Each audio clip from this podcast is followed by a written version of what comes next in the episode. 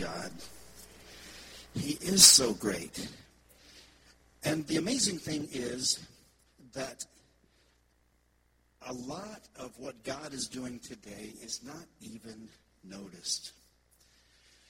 But we're at a time when I really am convinced that the adversary, Satan, you know, uh, John 10.10 10 starts with the thief, who is Satan, comes to rob, kill, and destroy, right? But then Jesus said, I have come that you might have life more abundantly. But this time when he said life, he said in the Greek zoe, supernatural God life, more abundantly. I think it's interesting. I haven't uh, delved real deeply into this, but I know in English the word might is like you have a choice. You might. It's up to you. Do you want to step across the boundaries of the natural into the supernatural because he made it possible? But my point about Israel is God, who created us, asked us to believe in something that we can't see, something he's there, but we cannot see him. Of course, I'm sure it's because if we could, you know, it's like those movies, our eyes would probably just melt in the sockets and everything would just be like, we can't contain it. He knows that. Of course, we know that he did bring himself down to a form that we could understand in his son, Jesus. And that's what most people cling to, which is wonderful.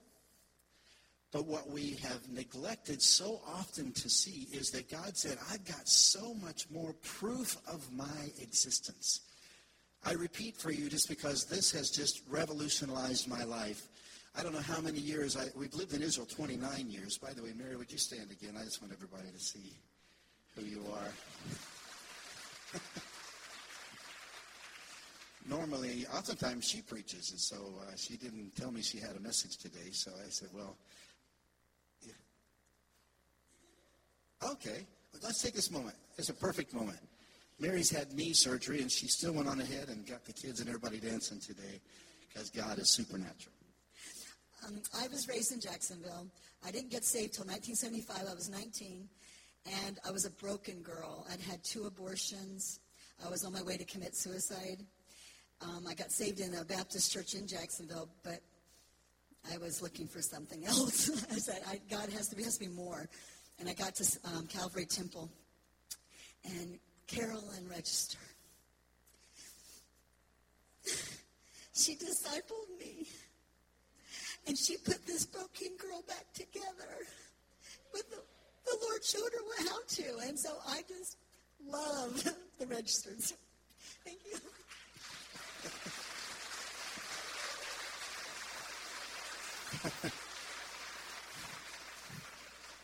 Now you got me all crying. There you go.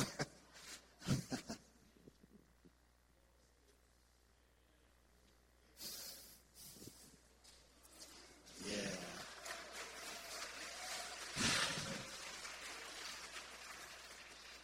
Um, that church where, where Mary was at, they had um, pack a pew night. Sounds, we won't go there. and uh, everybody was inviting their friends and their neighbors, and they had a special evangelist. And this is not against anyone in particular. Uh, I don't know if she remembers the name of the church. There's a lot of Baptist churches around. It's not a thing against Baptists. It just happened to be this particular one. Uh, don't even remember the name of the evangelist, but he preached this amazing message, and it touches my heart because I just it's it's the reality of God. And, and when you, you walk in his reality every day and, and you tell stories like this, they just become heaven stories, right? So heaven comes down, mm, kisses earth. And um, so uh, Mary was there, and the evangelist gave this amazing message about, was it the woman at the well? The woman at the well. You know, it's the only story in the Bible, the only time where Jesus specifically talked about worship was to an audience of one. She was an outcast woman, and uh, Jesus shouldn't have been talking to outcasts or to women culturally at that time. But he said, you know, God loves to say, watch this. So he did it. And, uh, and that's where we get most of our uh, messages about worship when we want to quote something from Jesus. He preached about this and how Jesus changed the life of this outcast woman at the well. And he gave an invitation and said, if you want to know more about the love of God, I want you to come down forward. Back to pew night. All the pews were packed. And this little half Lithuanian girl, Catholic girl, comes walking down the aisle like, uh, okay. She's the only one that came forward. And uh, pastor's daughter came and, and said, may I help you? And Mary said, maybe I got this wrong. She tells it much better than me. She, maybe, maybe I got it wrong. I thought he said if you want to know more about the love of Jesus, you know, but I'm the only one down here. And, and the girl said, are you saved? And Mary said, from what? And the girl's like, oh, we got a live sinner here. She starts praying with her, but then the evangelist was so disgusted that only one person came forward, he just huffed off and left, not knowing.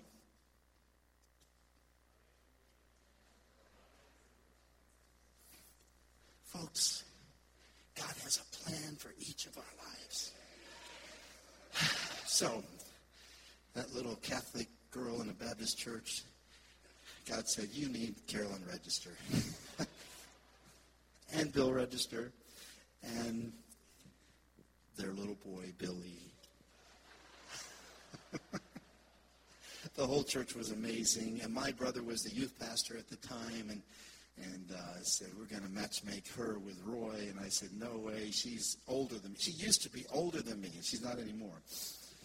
I was down in Vero Beach, and so anyway, God put us together, and the Registers married us and sent us off into ministry. Twelve years we co-pastored a church down in Vero Beach, and then God called us to step out hundred percent in faith, even still today, to Israel. We thought, well, most will be there as two years. We'll be looking for another job somewhere.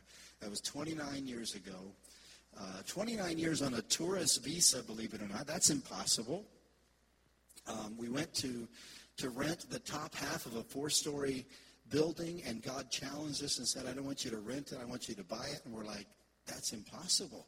Every, every time God tells us to do something, we say, no way, that's impossible. And God says, and your point is? and so, so many things. Even when they asked me to move my family to Jerusalem, I was, the church was growing. It was going good. We had 1,500 people at that time, and we had productions with 8,000 people coming uh, several times a year. And finally started making enough money that we could buy a dog and a satellite dish in our backyard. And, and uh, then God says, Will you? This man came along and invited me to move my family to Jerusalem. And I said, How much would it pay? I'm not interested really, but how much would it pay? And he said, That's the only problem. We can't pay you anything. And the words that came out of my mouth, and I want this to stay because it's, it's good for all of us today, because I said, That can't be God. That's impossible. Uh, wait a minute. What's wrong with this statement? And so uh, at that moment, I love to say, that's when the supernatural invaded my natural because the Holy Spirit was doing something on the inside. And he might be doing that in your life, whether it's to come to Israel, you never thought that was possible, whether it's to, to do all kinds of things. What you God knows, whatever's going on in your life right now could be a financial thing, a physical thing, a relational thing, an employment thing, or whatever it is, God knows. And uh, He'll challenge us. You know what? He'll still love you even if you don't do it. He'll just find somebody else to do it. But He loves it when we'll do it because He loves it. Then we know it wasn't us, it was God. So that's that's how we ended up there. But, but thank you, Mary, for, for saying that today. I think my tears mostly dry now. I can move on. Um, in Genesis 12, it says, The Lord had said to Abram at that time, he wasn't called Abraham yet, Go from your country, your people, and your father's household to the land I will show you. I will make you into a great nation, and I will bless you. I will make your name great, and you will be a blessing. I will bless those who bless you, and whoever curses you, I will curse. All the peoples on the earth will be blessed through you. Now, that was an impossible thing. Not only to move his family to a far off land, but to have one child with a woman who is 99 years old. People say, well, back then they lived longer. They didn't have babies at 99 usually, okay? And she laughed. That was her way of saying, that can't be God, that's impossible. She just laughed. Sometimes Mary, when she gets in a, a scary situation, she just laughs. I can fall and bang my head against the sink, blood everywhere, and she starts laughing. So that's what Sarah did. It's nervous laughter, okay? She really cares while she's wiping up the blood and then making sure I'm checking my pulse and I'm alive.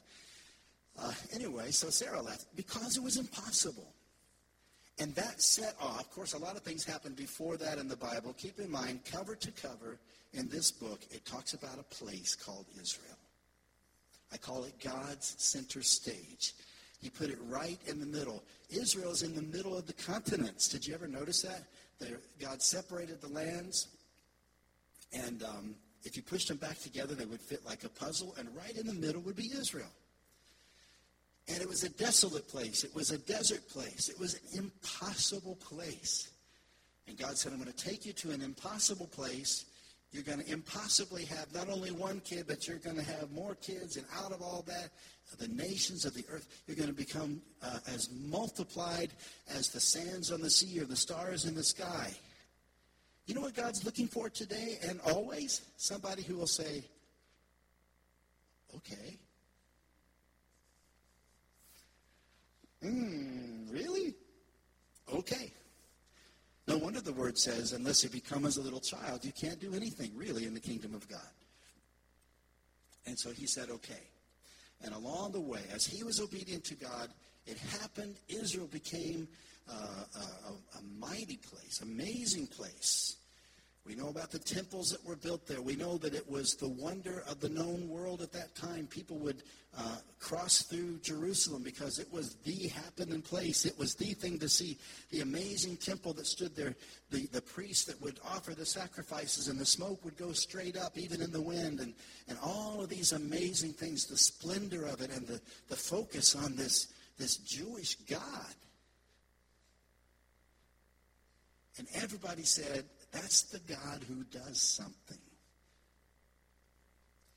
But then, as I said, 25% of this book was written before it happened. It's like getting a program where they, inside the program, as you're sitting down, you get there, and before it starts, you go, okay, here's Act 1, Scene 1, 2, 3, Act 2, and all the different things. And it gives you a little excerpt about what's going to happen.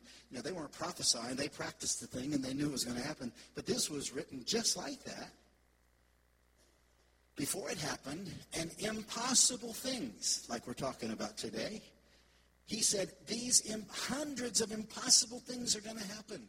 Now, this is the God we're talking about that wants to make sure we get the point, to give us a reason to believe in him even though we can't see him. All right? He said, uh, yeah. He said, I'm going to I'm going to do some things, and you'll see the end of these prophecies. Most prophecies at the end of the prediction, if you will, or the prophecy says, this impossible thing is going to happen. I'm telling you in advance. And by the way, when it happens, you'll know that I am God. You'll know I am the Lord. When it happens, you know the Lord sent you. When it happens, you know it was the God of Israel. When it happens, you'll know I did it because it's impossible. God loves to do things, and it wasn't just back then because he was prophesying or telling us in advance things that are actually coming true today, impossibly, before our very eyes. Still that way, not just a long time ago, for us to talk about and marvel at from a long time ago, but for today, because he still says, He who watches over you neither slumbers nor sleeps. There's a rabbi in the Knesset. He's a Knesset member. Knesset is the parliament of Israel. Become a real good friend of ours. And every time he walks into the Knesset or into another meeting, he'll walk in, he'll say, Hey, Roy, let's sing This is the Day the Lord is made. And we start singing, This is the day the Lord has made. I will rejoice and be glad. And, and he says to everybody, Which day was he talking about? Today! And he calls us the people of God. See, that in itself wouldn't have happened just a few short years ago. But Jesus said, when my people, the people of Israel, begin to say, Baruch haba b'shem Adonai, blessed is he who comes in the name of the Lord, talking about us, he said, you'll know I am coming quickly, right, Brother Register? Possibly in our lifetime. I have told him that if he decides to come back before the temple is built and ready for him, that he can come and stay at our house. I hope that happens. I want to sing Turn Your Eyes Upon Jesus in my living room looking at him. Um, there's all kinds of theology. I don't even want you to get thinking about all of that right now. I'm just talking about supernatural God. So he said, when these things happen, you'll know. Impossible things. Israel is an impossible place in an impossible location. And yet it happened. And then, okay, I'm just going to speed you through a timeline real quickly for the sake of time today. So many things were told about. It was told, of course, that the Messiah would come. And we know Jesus came and said he'd be born of a virgin and all of these impossible things that it said ahead of time that Jesus fulfilled right down to every single detail, fulfilled it. And he became the main player on that stage right up to what I call halftime on God's center stage. Already hundreds of things taking place that God said in advance, written by people that didn't know each other, they didn't have the internet. Even if you thought they had carrier pigeons, they lived in different time zones and different time eras and didn't know one another, different lifetimes, writing things that they didn't know somebody else was also writing. Dozens and dozens of writers who heard from a supernatural God. And everybody said, You are absolutely crazy. What are you writing this stuff for? And they were some of them pretty wacky people too, which is encouraging for all of us. God used a lot of wacky people in here. Most of the players on this stage were really strange. But they were just human beings like us who said, Really? Okay. And were willing to step out regardless of what other people thought. Why? Because they had an encounter. The supernatural invaded their natural. And so Jesus came, already told about. That happened. Redemption for our sins. God in human form but God knew that still wouldn't be enough. It is enough, but for people, for our minds. God knows how He created our minds. We're logical thinkers. He knows that, that He made us to have, to need, to see something more concrete than, than believing that something happened even today, 2,000 years ago. He said, no problem. He's already set it up. So he said, after that happens, the temple's going to be destroyed. Jesus even talked about it. But the temple wasn't raised in three days, but his body was raised in three days. He talked about all that ahead of time, and it happened exactly as he said. And, and the Bible said that those people would be scattered into the ends of the earth. That had never happened before or since. How do you do that? It happened. The Romans came 40 years later. Jerusalem was toppled. Finally, the whole thing uh, was destroyed. And the Bible said ahead of time it's going to be a barren place. It's going to be uh, a wasteland. Nothing will be able to happen there. Now, here's the thing God is so patient. For nearly 2,000 years, He let that center stage lay there barren, just like He said, a wasteland. There were nomads. There was also always a continuous Jewish presence. There were, were people that didn't mind desert dwelling lifestyle, uh, but very basic, very primitive, uh, very dangerous, short lifespans. God kept a presence there. Even the greatest empires of the known world tried to do something with that place that God said would be barren the Ottoman Empire, the Turkish Empire. Ever heard of the British Empire? Came and tried to do something. So, oh, we're powerful today. We're civilized. We can come in there with our bulldozers. We can do something. It didn't work. The greatest powers known to man, the powerful empires came and tried to do something and couldn't. Why? Because God said, you can't until, until, he said, I will bring my people back. And when my people come back to my land, it will come back to life more abundantly. Zoe, supernatural life. But he had everybody spellbound.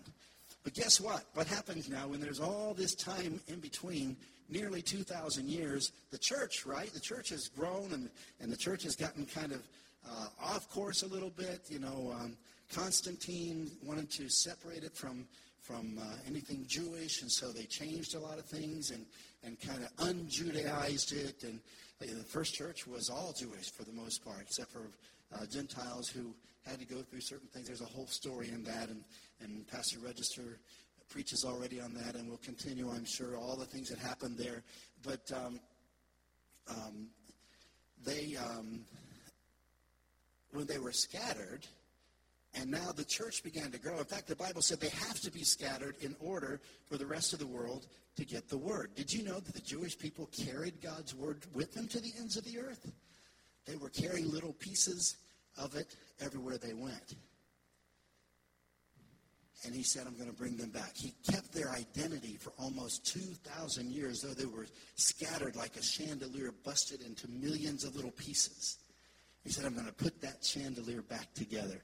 I say chandelier because he said there'll be a light to the Gentiles. And so, theology Cemeteries, I mean seminaries. Bridal colleges, I mean Bible colleges. That's okay if you didn't get that, that's all right. Teachers, theologians, deep, knowledgeable scholars had to wrestle with this thing. It says that the land will, that, that the desert will blossom. It says the Jews will come back. And it says the vineyards will drip with wine again. And you know what they said? That can't be God because that's impossible. Even charismatic, Pentecostal, spirit filled, uh, which came along a little bit later after Azusa and some other exciting revivals and things happened, grappled with that. And everybody started saying, well, see, what the Bible's real, what God's really talking about there is we're now Israel, and, and your heart is dry, and, and it's going to blossom, and, and all this stuff's going to happen because we begin to, to romanticize and spiritualize the natural promises of God. The only problem is God said, when I made those, com- those, those promises, they weren't just promises, they were covenants a covenant is a blood covenant. He said it's an everlasting covenant. You see, remember, again, he's doing it that the world will see and know not only that he is God, supreme ruler of the universe, that we're like, whoa, I get it now. He's real. I'm scared. That's what the Israelites said when Moses went on the mountain, right? You talk to him. You Kind of like the, remember the Mikey cereal? You eat it. Hey, Mikey, he'll eat anything. The Israelites said, Moses, you'll, you'll talk to anybody. You go up there. I'm scared.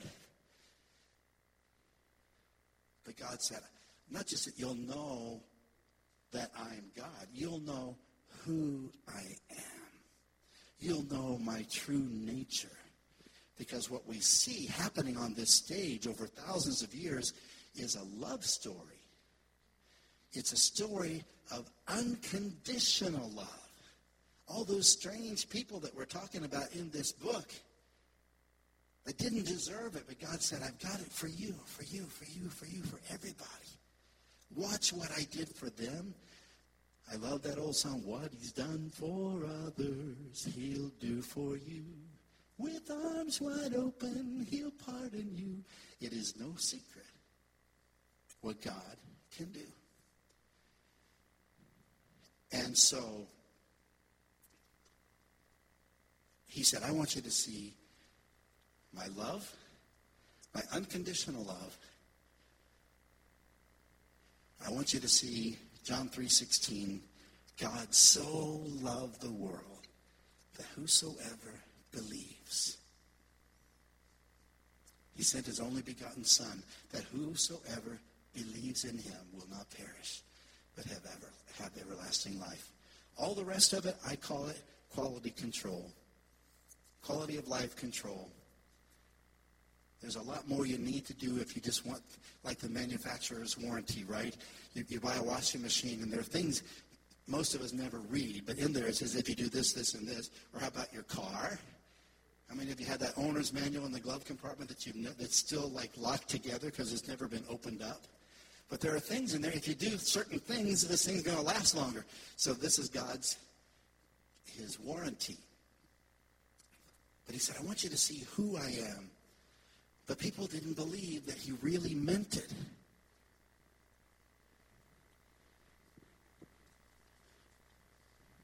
He said in the book of Amos, this is just one of many, many scriptures talking about what God's going to do. The days are coming, declares the Lord. This is Amos chapter 9, picking it up in verse 13. When the reaper will be overtaken by the plowman and the planter by the one treading grapes, new wine will drip from the mountains and flow from all the hills. Here we go. And I will bring my people Israel back from exile. That can't be God. That's impossible. Remember, the place has been barren all these years. They will rebuild the ruined cities and live in them. They will plant vineyards and drink their wine. They will make gardens and eat their fruit. I will plant Israel in their own land, never again to be uprooted from the land I have given them says the Lord your God. Amen. In other words, when it happens, you'll know who did it because he's the one who said it. People didn't think it was possible. There's so much we could go into. We don't have time to today. We, we read in Ezekiel about the valley of dry bones, and then you, you you take the imagery from that and you, you just put it right over, uh, like a transparency, you just put it right over what happened in the Holocaust. And you say, wow, this is what the Bible was talking about. Something like one third of the Jews of the world, the six million at that time, became the valley of dry bones. And God said, I'm going to raise out of that valley, I'm going to bring them back you, you start putting all of God's promises together and you start piecing it together and putting like flesh back to the bones and you begin to see what he was talking about collectively. He said, I'm going to bring them back to Israel.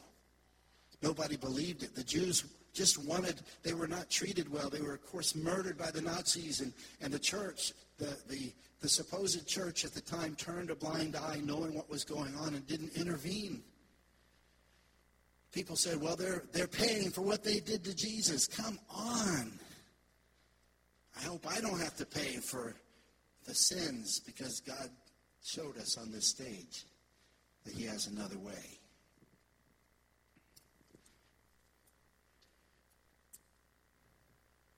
There were entire ships filled with Jewish people just trying to find a place to accept them, and they were turned away and turned away and turned away.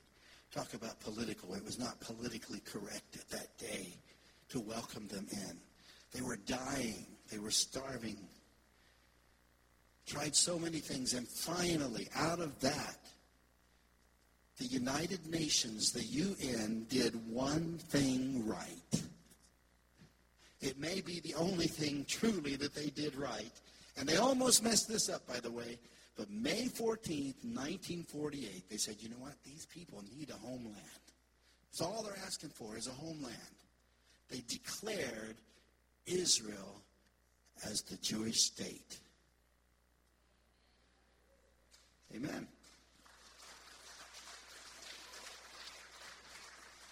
Now, they almost messed it up because they almost gave them some land in Uganda because Uganda said, hey, we've got some property they can have. It's gorgeous. It's, it's, it's uh, just plush forestry and all kinds of things. It'll be perfect for them. Well, you know, we've got plenty of land. They can have this. You know, Israel today is only the, about the size of New Jersey. The whole country is the size of Jersey. And, and, and so they had even more land available for them. They said, let's, let's just help. You know, man's ideas are not like God's ideas, right? Let's just give them this and make them really happy. And the Jews said, no, we want the real place. They said, have you been there lately? Course they had. But they said, it's a desert. It's an impossible place. People have tried for a couple thousand years. They said, but we want that place. They said, have at it. By the way, just in case you've been listening to propaganda in the media and false narratives, there's fake news. There's also fake historical accounts and things like that. There was no nation there. There were people that lived there. And most of what the Jewish people have today, they bought the land at more than five times the value and they tried to come in peacefully. They were attacked and they tried to defend themselves. I'm not saying that they did everything perfect, but I'm saying that what is being said is not true. There was no Palestinian nation. There was no, actually, there was a Palestinian flag. It was a Jewish flag. They called themselves Palestine. The Jewish people called themselves Palestine. And they said they want to distance themselves from that name because it means Philistine. So they dropped the name. They said, We want to call us what we are. We're Israel. So another group of people very cleverly picked up that name and said, We are the Palestinian people. Okay, I'm no offense, not to get political. I want to step on anybody's toes today. You can punch me in the face afterwards if you want to, but the Bible says, Touch not mine anointed, so we've got to keep that in mind.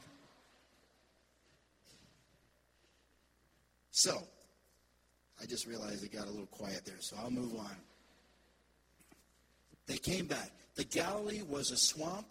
Wow, time's really flying here. The Galilee was a swamp. The Jews that came back were not farmers. They knew nothing about agriculture. They didn't know how to build. They didn't know how to do anything. Do you get the point today? If God's asking you to do something, you say, I don't know how to do that. Or if he asks you to do something, you know what most of us say? Well, I'm interested. Show me how it could work. And show me all the details and the plans and everything. Mm, okay. Then I'll do it. God says, That's all right. Roy, come here. he loves to take the foolish things of the world to confound the wise. Roy, come here. Lean not, trust in the Lord with all your heart. Lean not to your own understanding. Then in all your ways acknowledge, listen to him, and he'll direct your path. He'll tell you, tell you what to do. So these people did it. They went back. God gave them an idea how to change the Galilee into fresh water. They planted Melaleuca trees that they brought from Australia. And Melaleuca trees suck up all the swampy water. You'll see Melaleuca trees and Melaleuca stumps now because they don't need them anymore all around the Galilee. How are you going to grow anything in the desert? Galilee's at least got the lake. The lake there. It's really a lake, the Sea of Galilee. What are you going to do now? God gave them this idea called drip irrigation. Drip irrigation is a hose with little pinholes in it. You plant things in the ground that has absolutely no nutrients. It's desert ground. It becomes the host. You put this hose, you put not only water, but you put nutrients in the water, out those little holes, drips, dripped irrigation, and be, they began to grow things in the desert. Nobody did that before. Next time you see that somewhere, uh, uh, somewhere in a garden or a plant or somewhere, that was invented in Israel. God gave them that idea. They began growing things in the desert. Talk about the desert blooming. Did you know that today they grow so many flowers in Israel in the desert, they export flowers to Holland? Today, some of the tastiest, and, and some of you have been there, the tastiest fruits and vegetables, the Jaffa oranges are juicy and tasty, are grown in Israel. They're constantly coming up. Uh, agriculturalists around the world are coming and studying. How did you do that? Teach us. Because he said, when I bring you back, you'll be a blessing to the nations. You'll be a light to the world. Inventions, um, diseases that are cured, and, and technology, and medical equipment, and all these things that happen right there. Because God began to bring them back. By the way, before that, before, the, before God brought the Jewish people back, even the birds quit flying over Israel. They changed their migration habits. Sometimes nature is pretty smart. There were no trees left anymore. There was nothing. It was barren. Mark Twain came in the late 1800s and said, It looks like the sheep and goats are eating rocks. There's no trees. And he said, and he was the most famous writer of that time, who God used to get the word out that the world will see and know. Mark Twain wrote down, you can Google Mark Twain Israel and you'll see this. Modern civilization could never exist in this place. And God said, Have I got your attention? May 14th, 1948. They'd already been coming back. The kibbutz movement and all that. People started coming. There was a whole lot of stuff going on there that was making it very difficult for them until May 14th, 1948.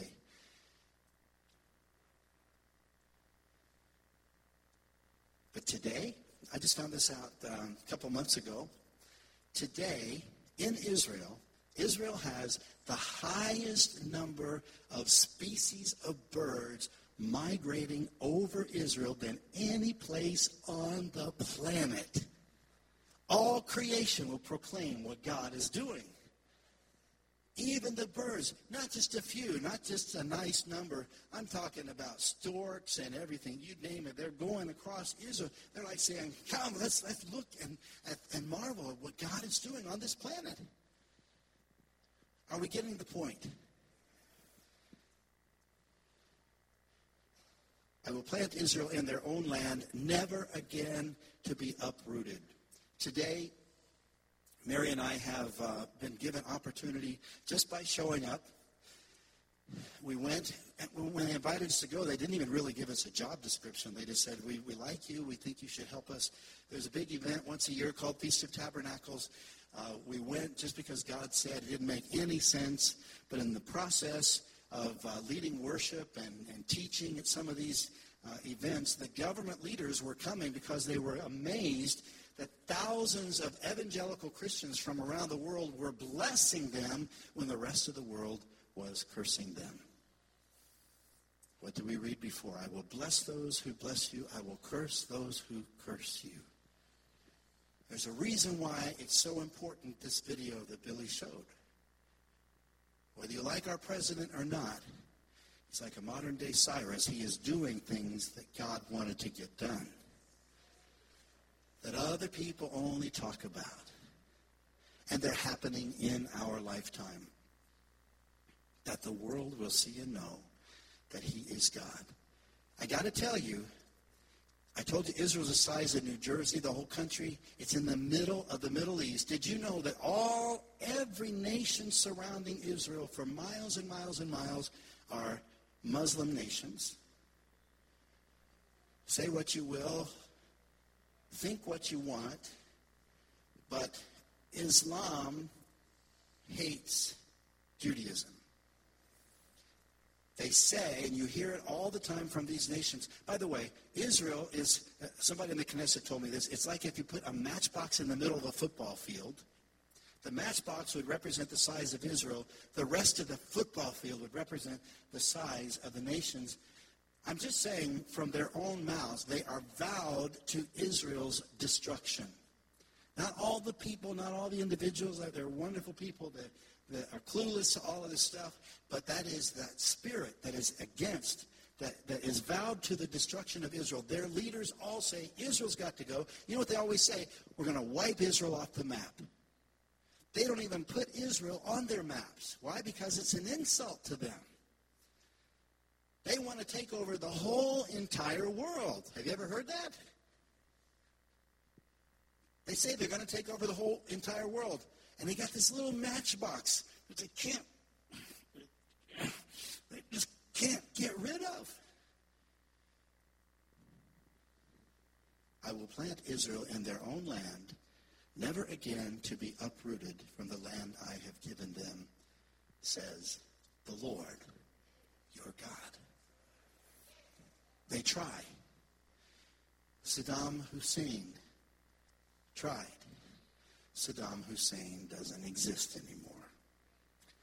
I will curse those who curse you. Iran makes threats what they're going to do with nuclear power if they get that power. And a lot of Christians I know, they're like, we're just praying so hard that, it, that Iran won't, won't be able to, to bomb Israel and destroy Israel. I say, well, you know what? Thank you for that prayer. But the Bible already says that's not going to happen. It's not going to happen. really what we need to pray is for America because America's not talked about in there, and we've got to see how we, what, what happens with us. Except that those who stand with Israel will be blessed. That's why these things are important. It's not about a nation. It's not about an ideology. It's not about politics. It's not about conservative or liberal. It's just about what God says that the world will see and know that He is God.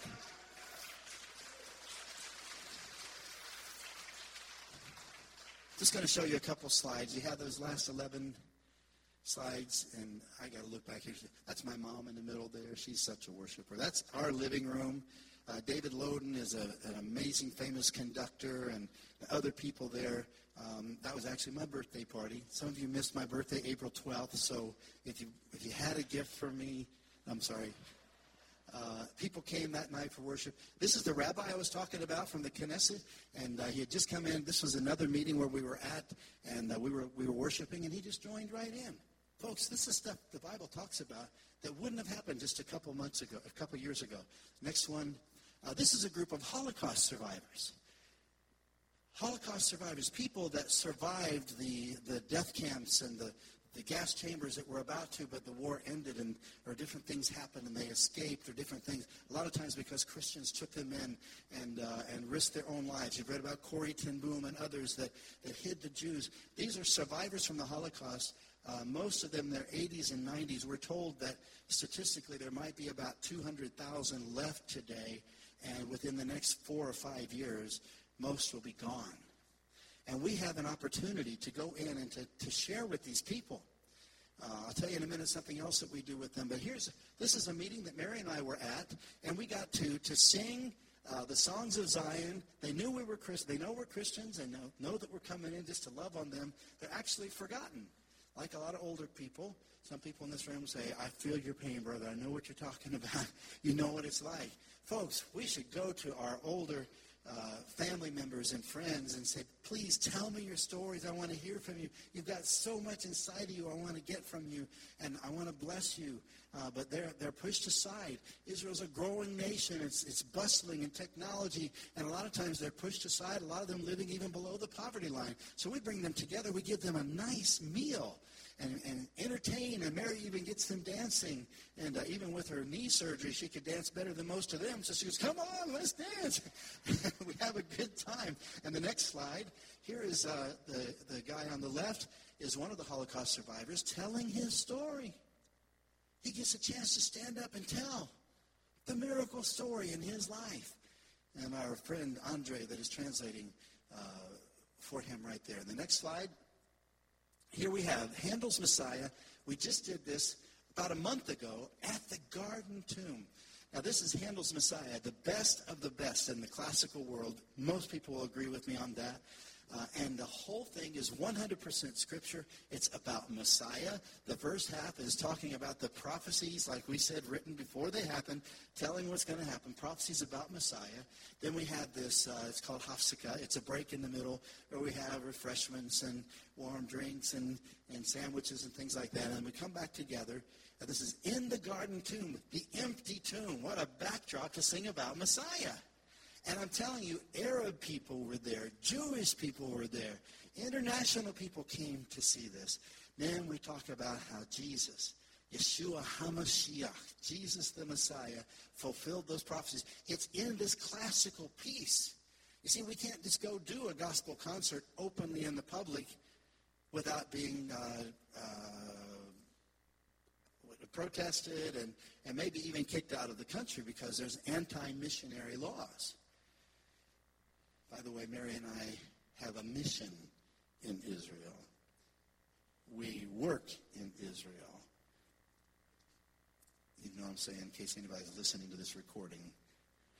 We want everybody to know about the God of Israel. And we happen to be Christians. And we get to sing this about Messiah right at the empty tomb. And see, you can get a discount because you know me. If you want to come next time, you get it for 75 shekels instead of 100 shekels and we proclaim it. That's the one that has the hallelujah chorus in it and the great amen chorus at the very end. and people are coming. We're doing it also for Holocaust survivors.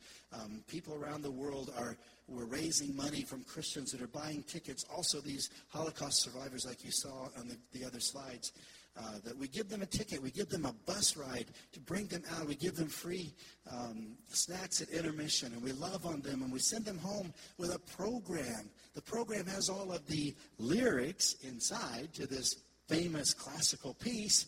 They take it home with them, and they want their children and their grandchildren and their neighbors to know I was invited to. The, I went to this classical concert. I dressed up. Some of them sit there and they eat potato chips. You're not supposed to do that at a classical concert, but we don't we don't get after them. And, but they come and they go home. They take this really nice program and it stays in their home, sometimes the rest of their life. And it becomes something for people to look at. What is this Messiah? That's something else we get to do. That's my friend David Loden that you saw sitting in my living room there conducting there in the front. Okay, next slide. This is something that's happening now every year. It's already happened three times. It's called the Jerusalem Prayer Breakfast we now have uh, government leaders and parliamentarians, people from over 60 nations now coming, and the Knesset, the president of the country, welcomes them in. He's so amazed. These are, are Christians in parliaments all around the world who are government leaders who come just to pray for the peace of Jerusalem. Psalm 122. Pray for the peace of Jerusalem. Those who do so will be blessed. So we get invited. Now, uh, this is Michele Bachmann there in the middle. You've heard of her in, in uh, American news and politics. And beside her is a Knesset member, um, a friend of ours who's also the head of the Knesset Christian Allies Caucus. And the pastor here on the left, they are, are shaking hands with the wife of the president of Uganda. And uh, don't have any more time to show you other pictures, but they were taken on the presidential helicopter uh, to speak in different places. And now the president of Uganda is going to join with us at next year's uh, Jerusalem Prayer Breakfast. And they said, Roy Kendall, we'd like you to come and play some music in the background. You know, like when Pastor Register was praying and I was playing music. Uh, it's what David did for Saul. When you play under the anointing of the Holy Spirit, the demons are chased away. That's why when Brother Register prayed, all your demons left. Well, some truth to that. So when we come together, the power of God is so strong, the enemy can't even can't even come against that kind of resistance. And so I get to play. I get to worship. Just play these songs, and they say that, that the walls come tumbling down the differences between Christian and Jew and this nation and that nation and all these other things begin to melt away because of the presence of God. So that's something that happens with Jerusalem Prayer Breakfast. What do we have next? This is me in Japan. I'll let you decide which one is me and which one is a Japanese interpreter. Uh, now, from Israel, God told us that He's opening up Asia because Asia before was so closed with communism and so uh, so unreachable. Japan today has less than 1% Christianity. And the Lord said He's going to take this message about God center stage to places like Japan that have so many gods, so many religions, they don't even know what to believe anymore. Most of them don't really believe it, but they got to have this altar in the front of their home just for cultural reasons because of their parents and their grandparents and all that stuff. And I come in and I say, Well, I got something for you. I got a book that 25% of it was written before it even happened. You want to hear about it? And he said, when these things happen, you'll know who is God. And God is giving us inroads now. Let me just show you a couple more pictures.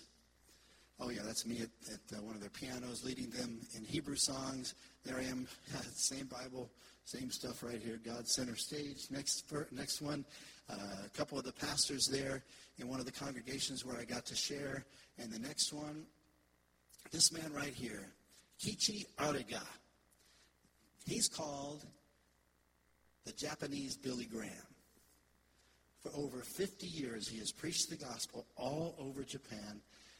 50 years ago, he and our, uh, some I can't mention publicly, I'll tell you later, uh, for reasons that I can't explain. Uh, it has to be kept private, but it's someone we know very well. Uh, 50 years ago, and this man uh, had arenas opened up to them, and, and young people were coming to the Lord in powerful uh, miraculous ways. And a lot of the 1% Christianity today came from those meetings that this man did. And, um, and then the, a lot of things happened to squelch that. But he's been faithfully going around preaching the gospel. He heard this message about God Center Stage. I got to speak to a conference of Asian leaders from many different Asian countries. It was in Japan. And he came up to me afterwards and he said, I've been to Israel over 50 times. I didn't know who he was when he was talking to me. He just very humbly said, I've been to Israel over 50 times, brought groups there. I preached the gospel over 50 years. But today is the first time I really understand why Israel is important today. We've become very good friends. He's invited us to come back. In fact, I may be taking my son, who you'll be hearing more about. Some of you remember he's been here before. Very wild, very out there, but full of God and, and so knowledgeable about God's Word and full of Jesus and just reaching a new generation uh, as well as all of us older folks. And uh, I want to take him back over there to Japan with me. In fact, I've been invited to go back uh, in September. And uh, of course, there are obstacles, there are financial things that uh, I still got to pay back my ticket from the last time I went, as well as a ticket to go this time. I'm stepping out in faith, step on, out on nothing as if there's something there, and all of a sudden, because God said it. And so I'm going back and get an opportunity to do that, and also uh, teach on worship in, in uh, Seoul, Korea, Dr. Cho's church. Get to do a teaching on worship there, the largest church in the world. They say is still they still more than Joel Osteen, believe it or not. But this man, he said, I want to see one more time in my life. I want to see what happened 50 years ago. And just because of showing up when God said to show up, I believe God's going to let him see a mighty revival happening. I think that's the last slide. Or is there one more slide? That's the last one. Today, the leaders of Israel, just like the leaders of Israel in this book, it's still happening today. These guys don't understand it, but we come in, not just Mary and I, but others as well. And here, they listen. I've heard them stand up in the Knesset and say, these Christians are not like other Christians. These Christians believe our book more than we do. These people remind us that we are here because God brought us here. This is, this is the modern day king of Israel. Do you know what I'm saying? And we're called to give Israel what I call a biblical backbone. Just wanted you to know what you're supporting when you support us. Just want you to know that we thank you so much for that and ask your continued prayers. God told Mary and I on this tour that we're doing just for a couple weeks, just places that God's opened up like this today, just to ask people to please um, kind of beef up your prayers a little bit. Financial struggles and other issues, um, to do impossible things takes impossible amounts of money. We're just trusting God. We're asking you to continue keeping us on your prayer list come back every once in a while so you can see. It's easier to remember her face than mine. Just when you pray for us, to stand, to believe God with us because we can't do it alone. We can't do it on our own. Lord, I pray that you take the words that you've given me to share here today, that the world will see and know that you are God. Hallelujah. Speak to those that you want to come on this Israel trip, they can walk around all over God's center stage, come back changed. The rest who, it's okay if we can't go, if He didn't call us to go, we can still pay attention. Israel's in the news every 10 or 15 minutes. They're saying usually bad things, but it's in the news. They say there's no such thing as bad publicity. People are talking that the world will see and know that you are God. Bless this congregation pastors, the leaders, everybody here, for your plans and purposes for this place that will be a deacon that, uh, uh, uh I mean, a beacon, deacons too, a beacon of light as they put that sign out there, celebrate Israel, they were making a statement because a lot of people don't get it. And now I pray that each of us will take what you've deposited in us, we'll be able to share it to a world that is confused. Modern generation that says, I don't believe anymore. I don't see any proof of it. Boy, have we got proof. And I thank you for that.